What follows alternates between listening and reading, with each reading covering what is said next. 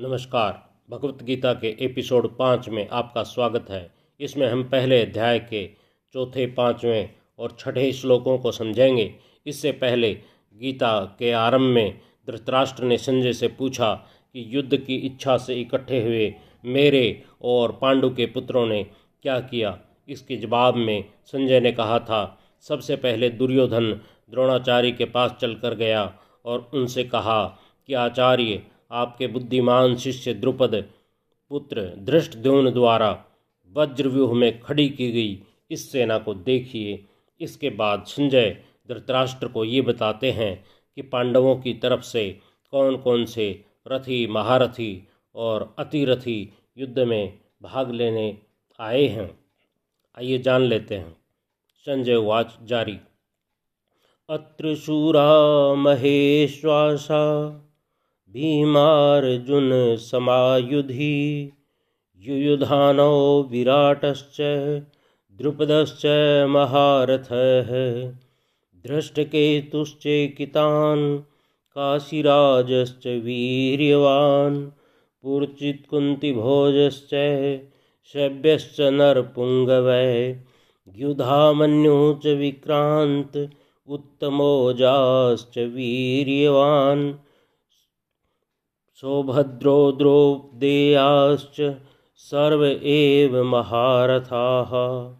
इस सेना में बड़े बड़े धनुष वाले तथा युद्ध में भीम और अर्जुन के समान शूरवीर, सात्यकी और विराट तथा महारथी, राजा द्रुपद, धृष्टकेतु और चेकितान तथा बलवान काशीराज, पुरजित कुंती भोज और मनुष्यों में श्रेष्ठ शैव्य पराक्रमी युधामन्यु तथा बलवान उत्तम ओजा सुभद्रा पुत्र अभिमन्यु एवं द्रौपदी के पाँचों पुत्र ये सभी महारथी हैं present here are mighty heroes extraordinary bowman as skilful in battle as Bhim and Arjun the veteran warriors Yuyudhana Virat and Drupada the powerful Dhrishtaketu Chekitan and Kashiraj eminent among men, Purjit and Kunti Bhoj, and Shabbe, the strong Yudhamanyu, the valiant Uttamoja, the son of Subhadra, and sons of Draupadi, all lords of great chariots. अब इसका अर्थ विस्तार से जान लेते हैं अत्र शूरा महेश्वासा भीमार्जुन समायुधि ईश्वास कहते हैं धनुष को और महाईश्वास यानी बहुत बड़े धनुष इन योद्धाओं के पास सामान्य से, अर्थात अर्जुन और भीम के समान बड़े धनुष थे। युयुधान सात्यकी ने अर्जुन से धनुर्विद्या सीखी थी, इसलिए दुर्योधन को कृष्ण द्वारा नारायणी सेना देने के बाद भी वह अर्जुन के पक्ष में गया। युयुधान महाभारत में तो बच गया था, लेकिन यादवों के आपसी युद्ध में मारा गया।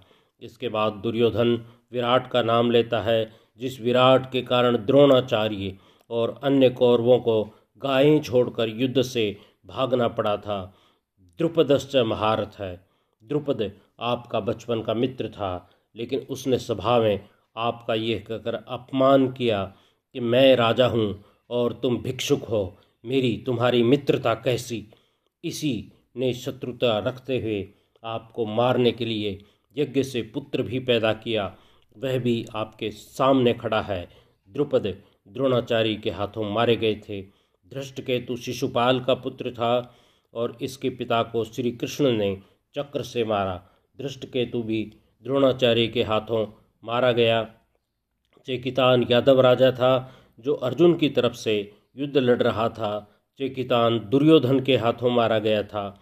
काशी राजस्व वीरवान। काशीराज भी बड़ा शूरवीर था। यह भी महाभारत युद्ध में मारा गया। पुरजित और कुंती भोज, ये कुंती के भाई और पांडवों के मामा थे।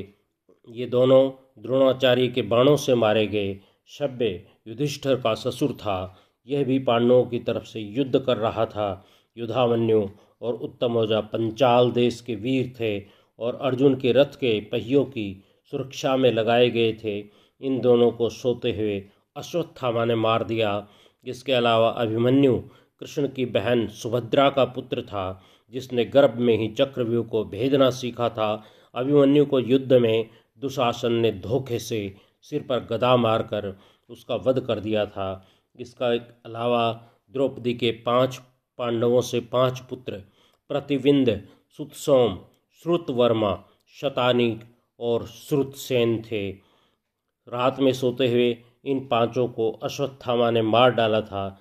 इस तरह है दुर्योधन ने पांडवों की तरफ़ से आए, अठारह महान योद्धाओं के नाम गिनाए और द्रोणाचार्य को बताया कि ये सब महारथी हैं जो शस्त्र और शास्त्र विद्या में प्रवीण है। यहाँ ये ध्यान देने की बात है कि एक महारथी दस हज़ार धनुर्धारी योद्धाओं का संचालन कर सकता है। ऐसे बहुत से महारथी पांडव सेना में थे इसके बाद कौरवों की तरफ़ से कौन कौन आए, ये हम एपिसोड छः में जानेंगे। नमस्कार।